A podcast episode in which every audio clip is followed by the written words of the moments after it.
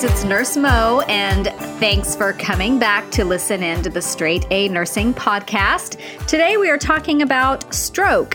You might also hear it called CVA, which is cerebral vascular accident, and some places are calling it brain attack because they want it to be taken as seriously in regards to the timing as heart attack. So you might hear it called one of those three things. And so this will be kind of just a basic overview of stroke. Perfect information for your Med/Surg 1 course and clinicals. So there's a couple of different types of stroke. You're going to have your embolic stroke, which is caused by a blood clot, and then you're going to have your hemorrhagic strokes. But most of them are caused by emboli, basically, because of clots. So one of the things to know about stroke is that it is one of the leading causes of death in the United States. It is also very leading cause of disability. It's really expensive from a financial impact standpoint for the individual patient, for the healthcare system as a whole. But overall, the death rate due to stroke has gone down thanks to a lot more prevention and addressing comorbidities, quicker diagnosis, and timely intervention. So that is good. So what are the causes of stroke? Basically, it could be a thrombus, like I was talking about, a hemorrhage, also an aneurysm, but then it's the aneurysm bursting basically and causing the stroke. So it's a type of hemorrhage. Because the brain does not have an oxygen reserve, anytime there is an occlusion from an artery or a bleed out like a hemorrhage, then the brain is not going to be able to function without a steady, constant supply of oxygen.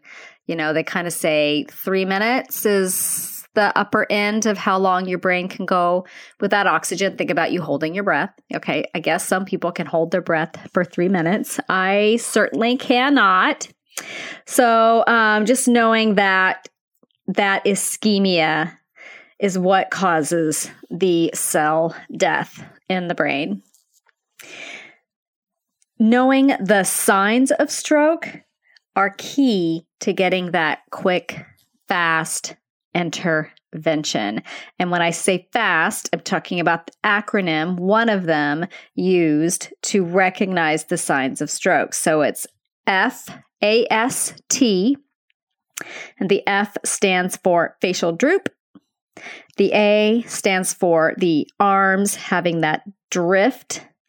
S is for slurred speech, and T is for time, meaning call 911 right now.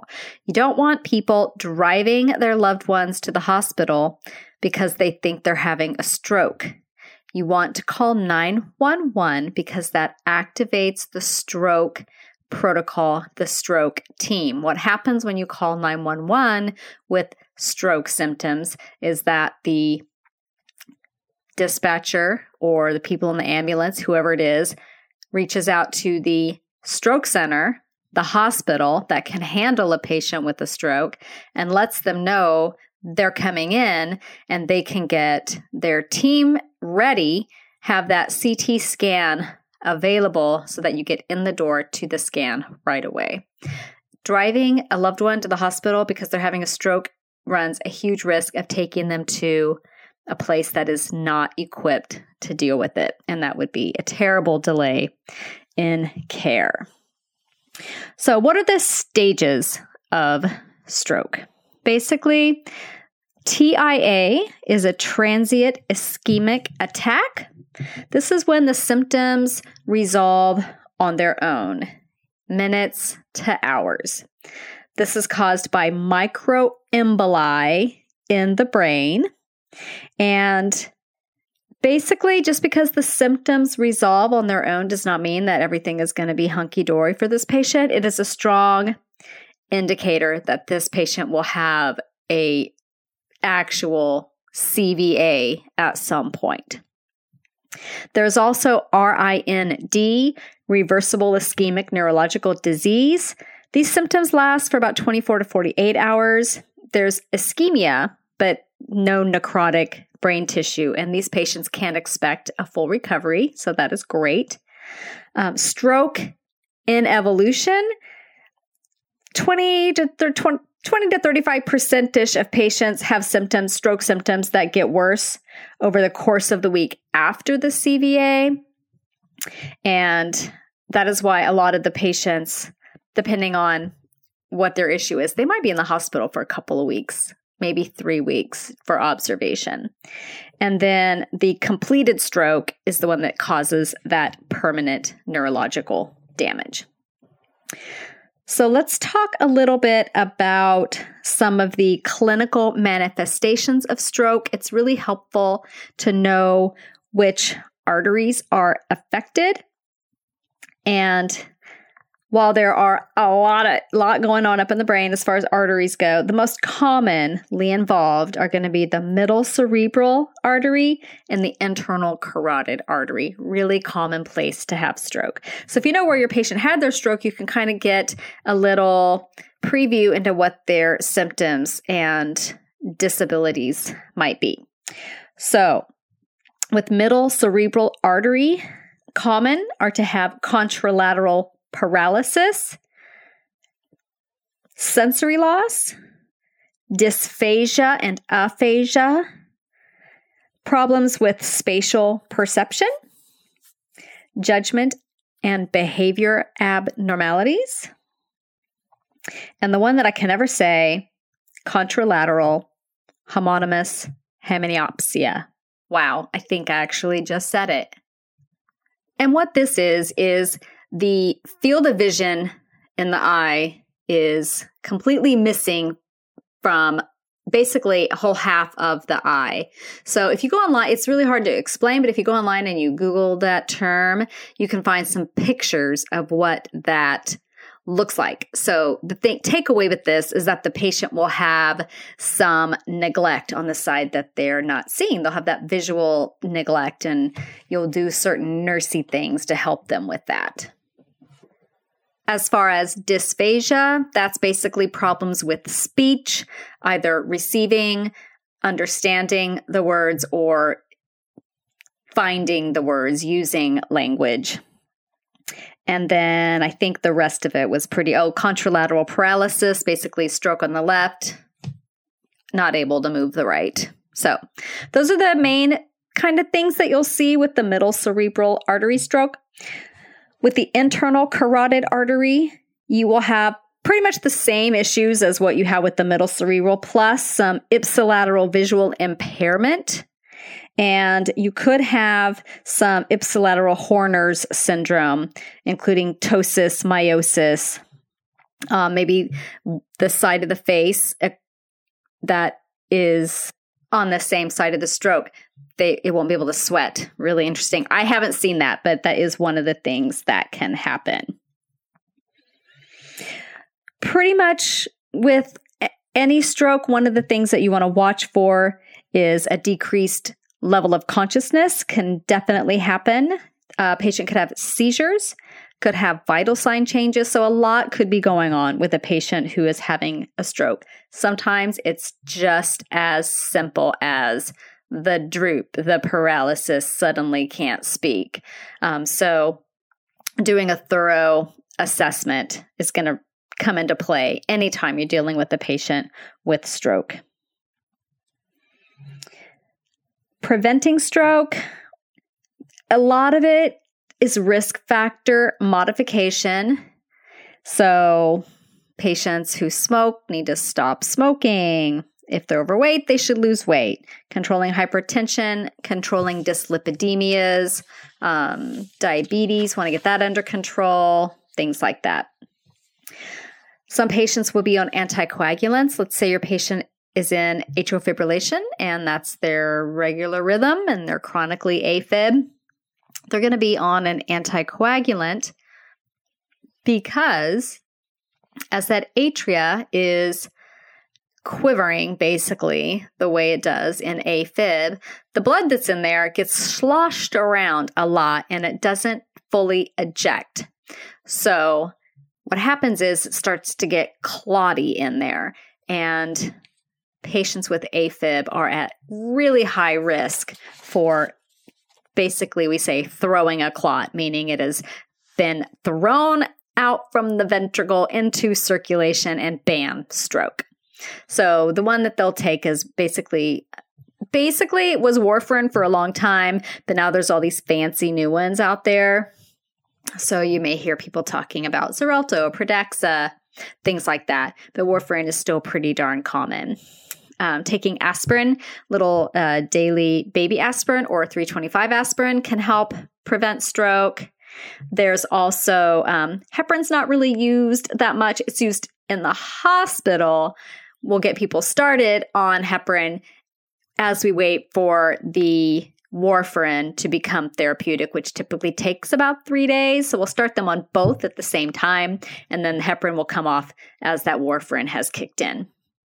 And then there is also surgical revascularization. So let's say they've got a internal carotid occlusion and it's 80% occluded, well, that patient's at huge risk for stroke. So they're going to go in and roto-rooter that thing out and get that thing flowing again. So let's talk a little bit about the treatment of an evolving stroke. So your patient is coming in from ambulance, and basically the stroke team has been activated. If it's occurring in the hospital, it's going to be a rapid response call.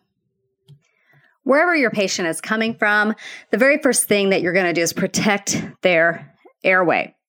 That decreased level of consciousness can also bring with it an occlusion of the airway and an inability to handle their secretions. So you've got to protect that airway.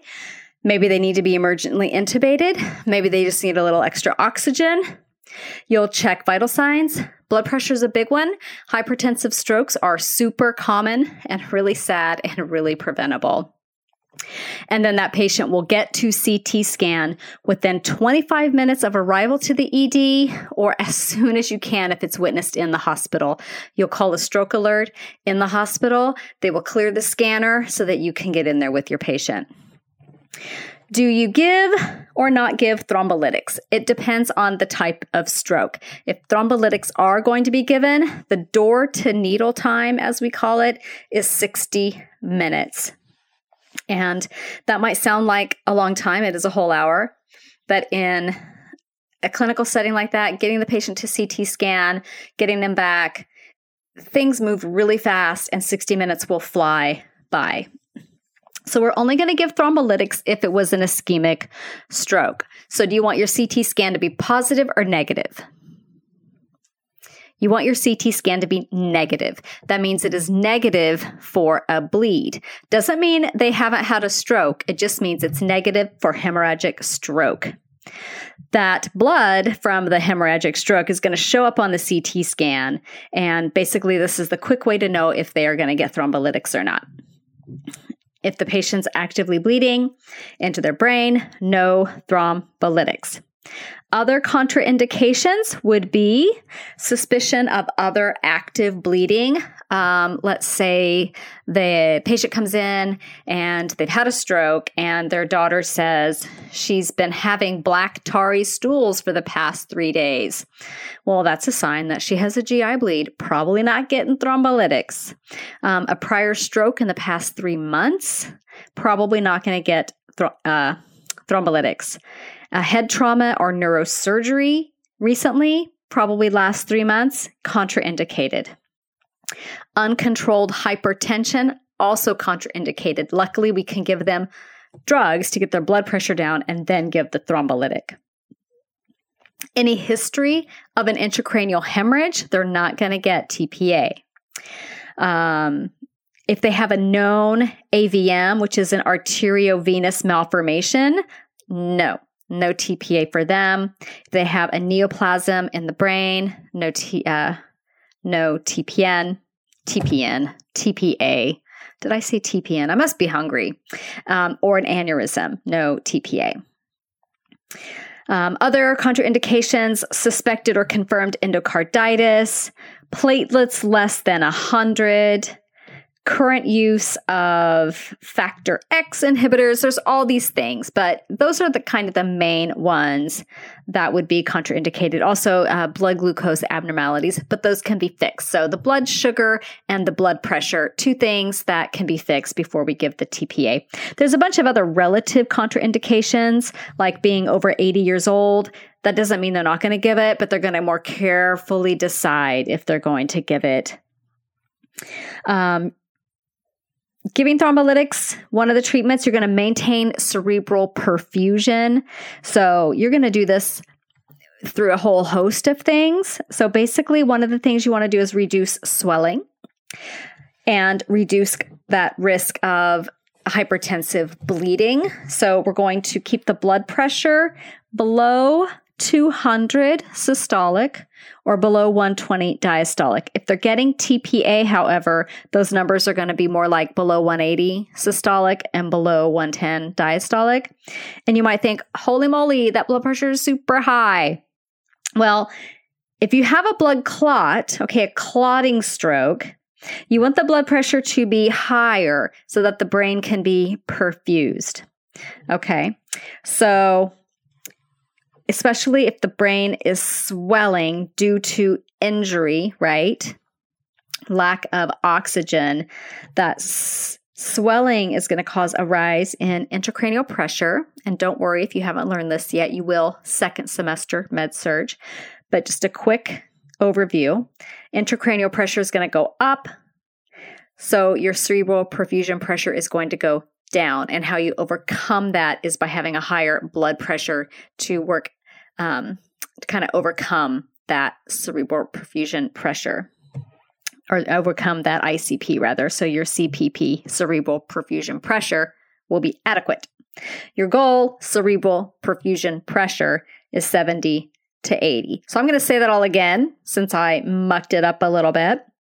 The cerebral perfusion pressure, very hard to say. I'm just going to say CPP, equals your mean arterial pressure, which is basically your blood pressure, minus your intracranial pressure. So CPP equals MAP minus ICP. So if your ICP is really high, you got to get your MAP or your blood pressure high in order to have a CPP that is adequate. You also want to ventilate the patient very well. Make sure they are getting good numbers on their blood gas. You don't want an elevated CO2 because that will cause cerebral edema.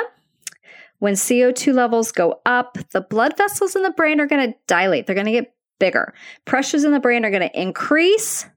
And what's going to happen to perfusion? It'll decrease. So if your patient is in a really bad way, they are going to be intubated, at least, you know, kind of initially.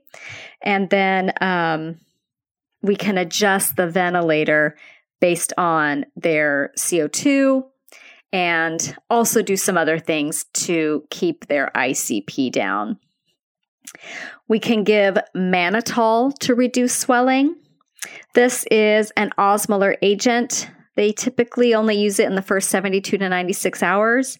What mannitol does, it's like super salty, basically. It's super hyperosmolar.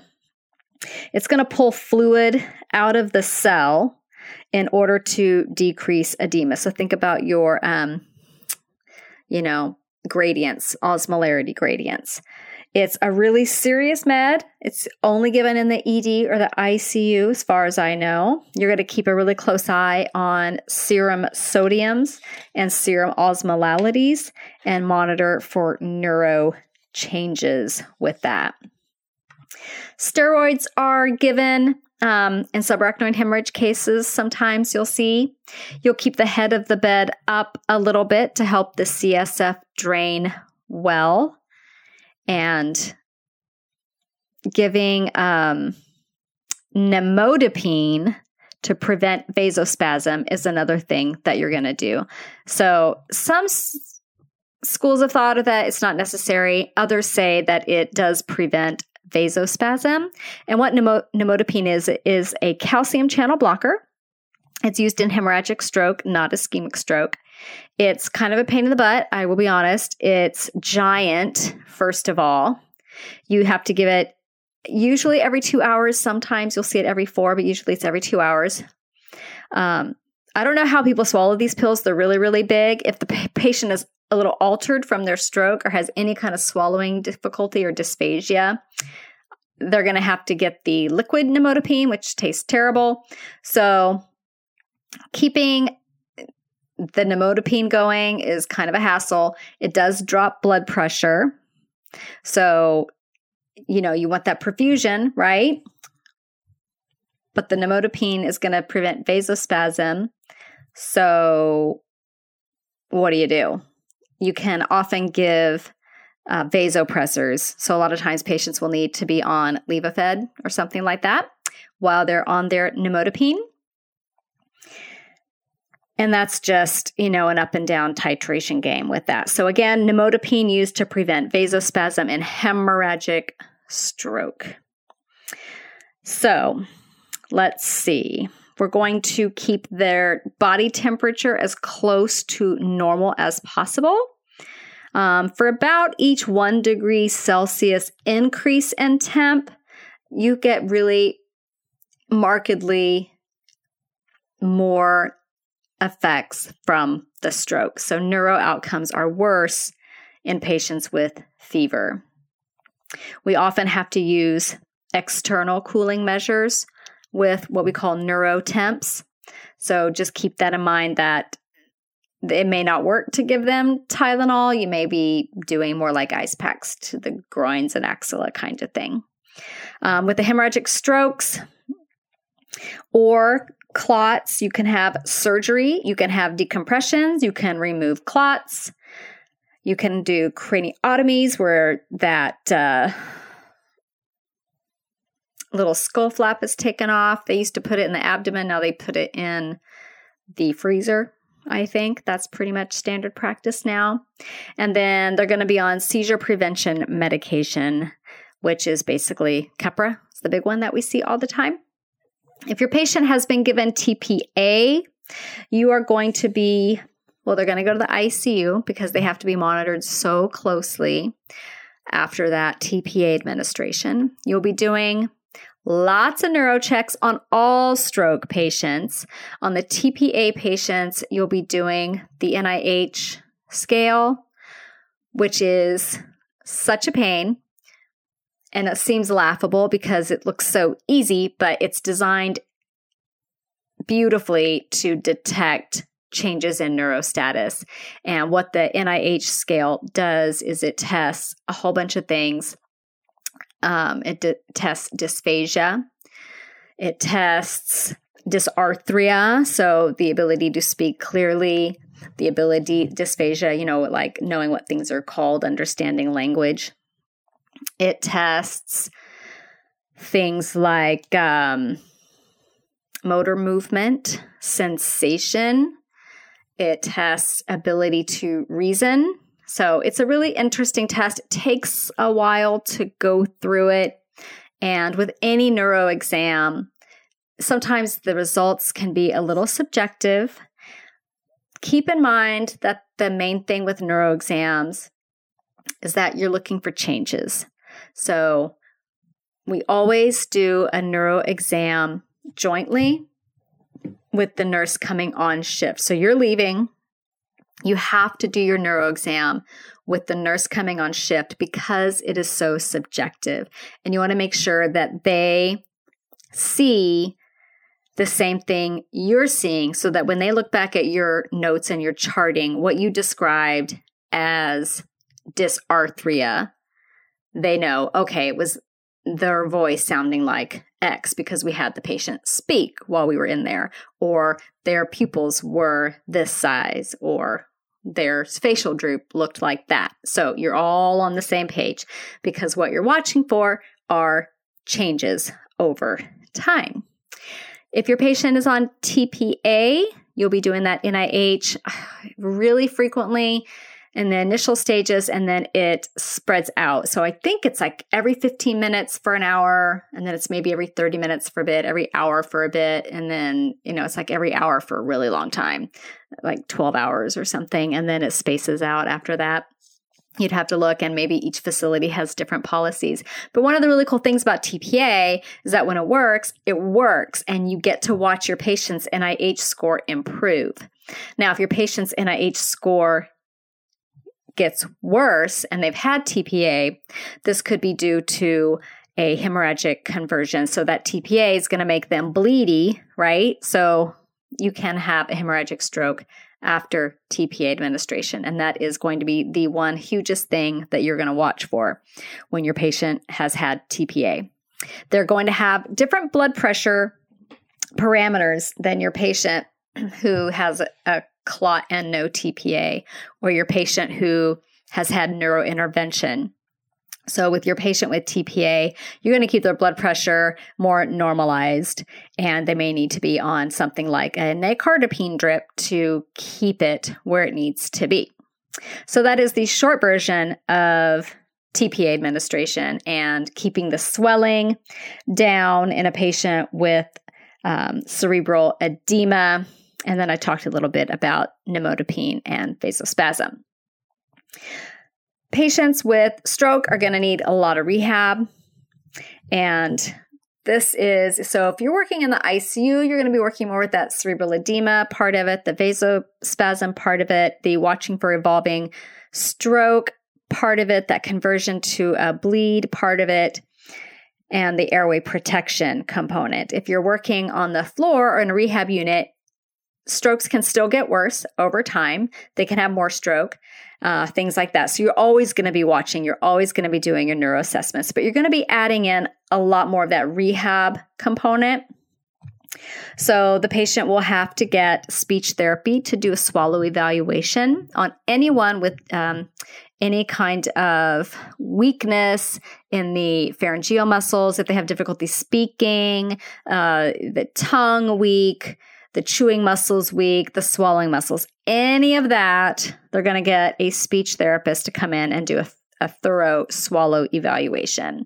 And what they watch for is the patient's, well, first of all, their ability to follow instructions, their ability to chew. Maybe they can't chew effectively, so they'll have to be on pureed diet, which is the worst.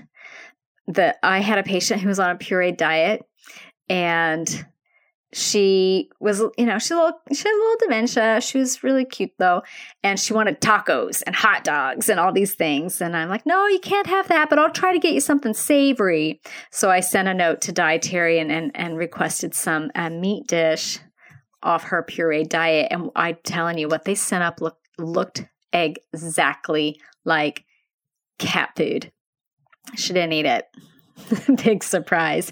But anyway, the patient may need to be on a puree diet, maybe diced, ground diet, something like that, chopped, or maybe they're fine.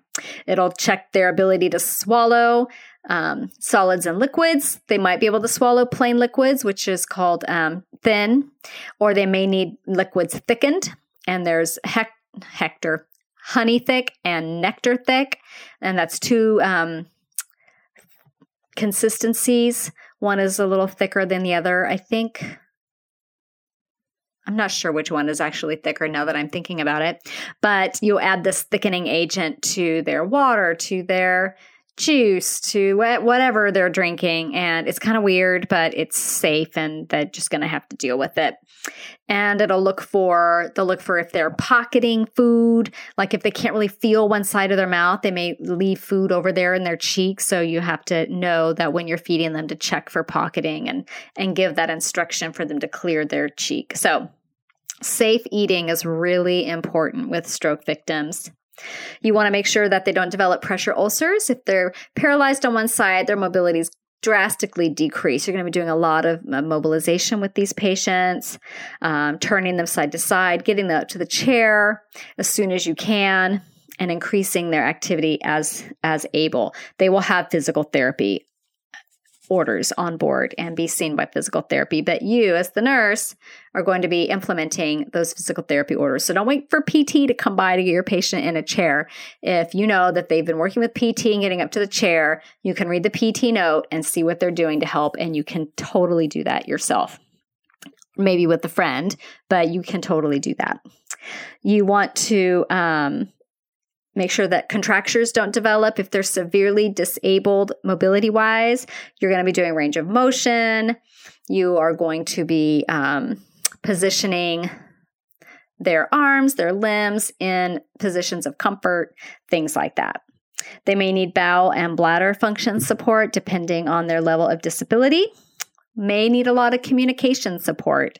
So if they have, word finding problems, you might hear them speak in what I call word salad, which is just a jumble of words that don't make sense. I had a patient who had really bad word salad, and as they were saying the words, they knew they weren't the right words, but they're the words that came out. So they were thinking perfectly clearly, absolutely perfectly clearly, following all instructions, all of that. But when they would speak, what came out was like 75% coherent and then 25% word salad. And it made it really hard for this patient to communicate their needs.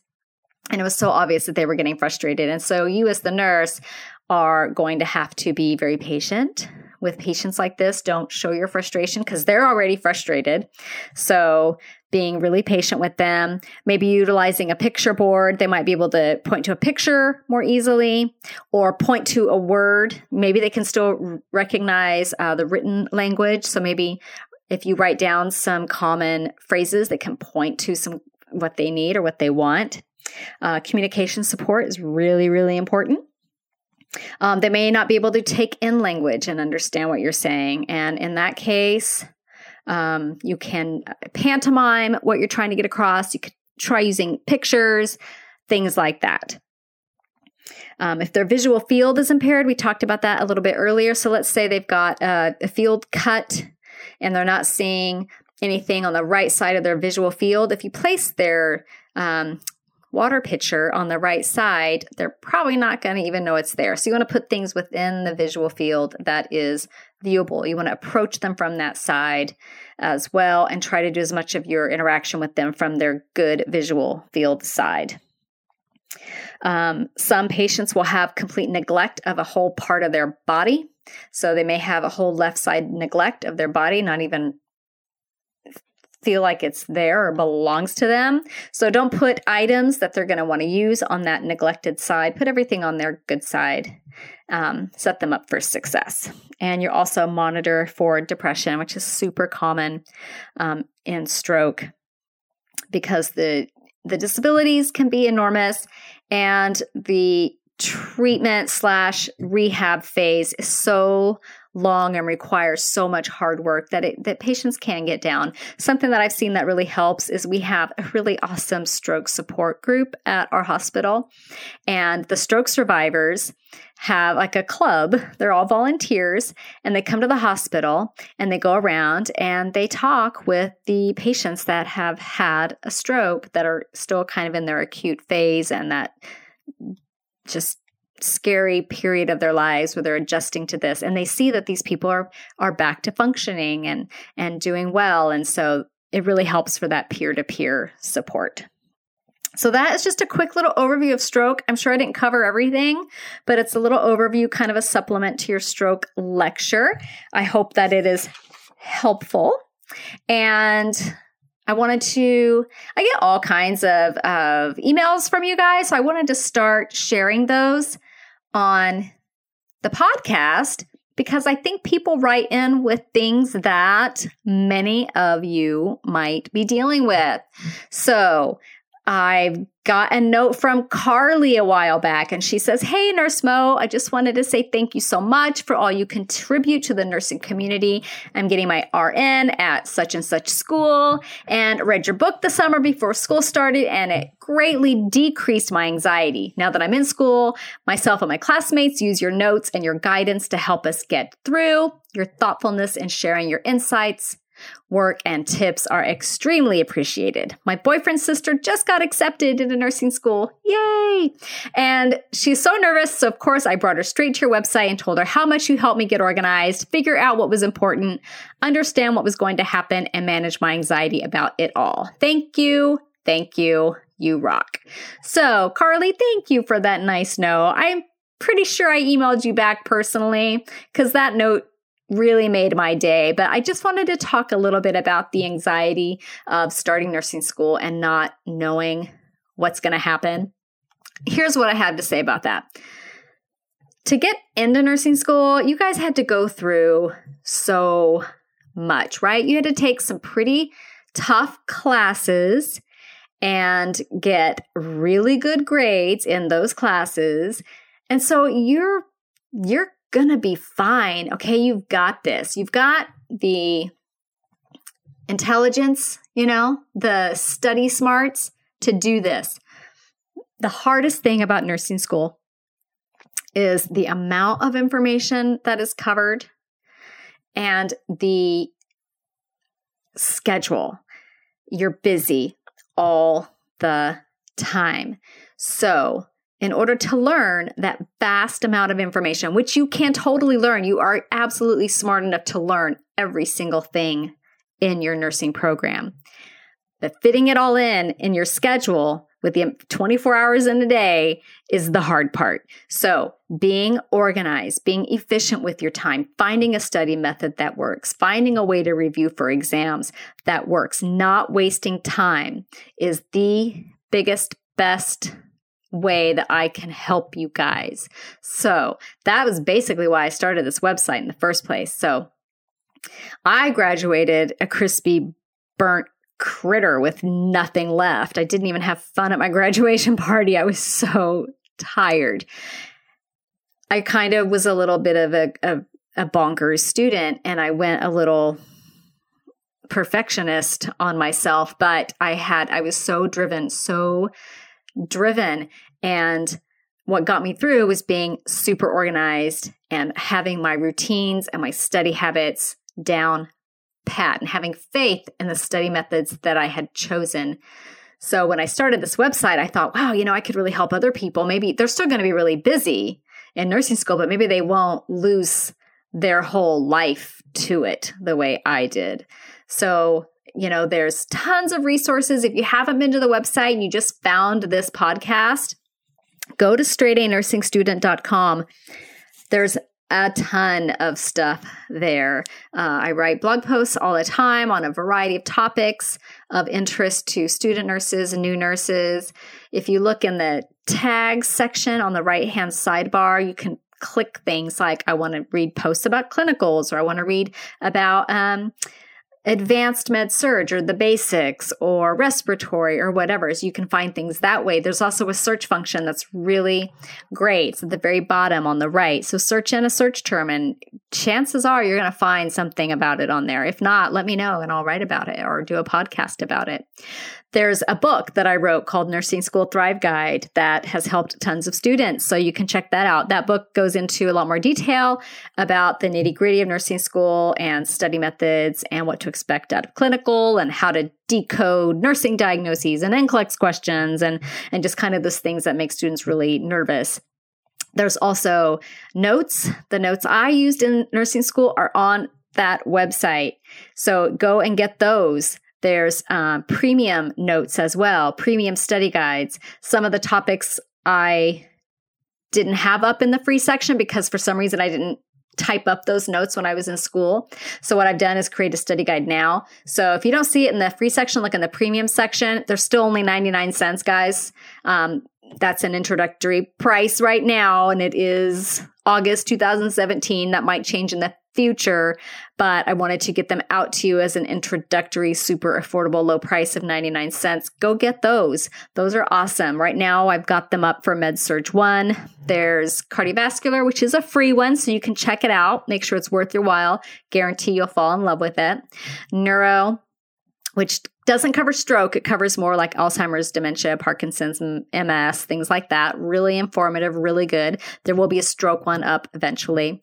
There's respiratory, GI, There's diabetes is about to go up. I think there might be one more core one for Med/Surg 1. And once I get all the Med/Surg 1s up, then we're going to do Med/Surg 2. Then we'll do peds and OB and mental health and all of that. So eventually they'll all be there. It's going to take a while.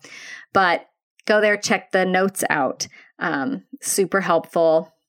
And all of those things can help decrease your anxiety like it did for Carly.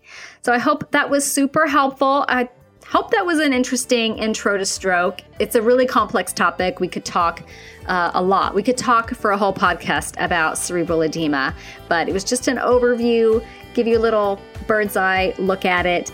And if you are interested in a specific topic, please just go to the website and go to the About contact area over there on the right top and send me a quick note, and I will definitely put that into consideration. And if you enjoy this podcast, please rate and review. I love it. It helps us rank higher so that other students can find the podcast. So go to straightanursingstudent.com and you will just be all relaxed about nursing school. Okay? All right. Have a great day, guys.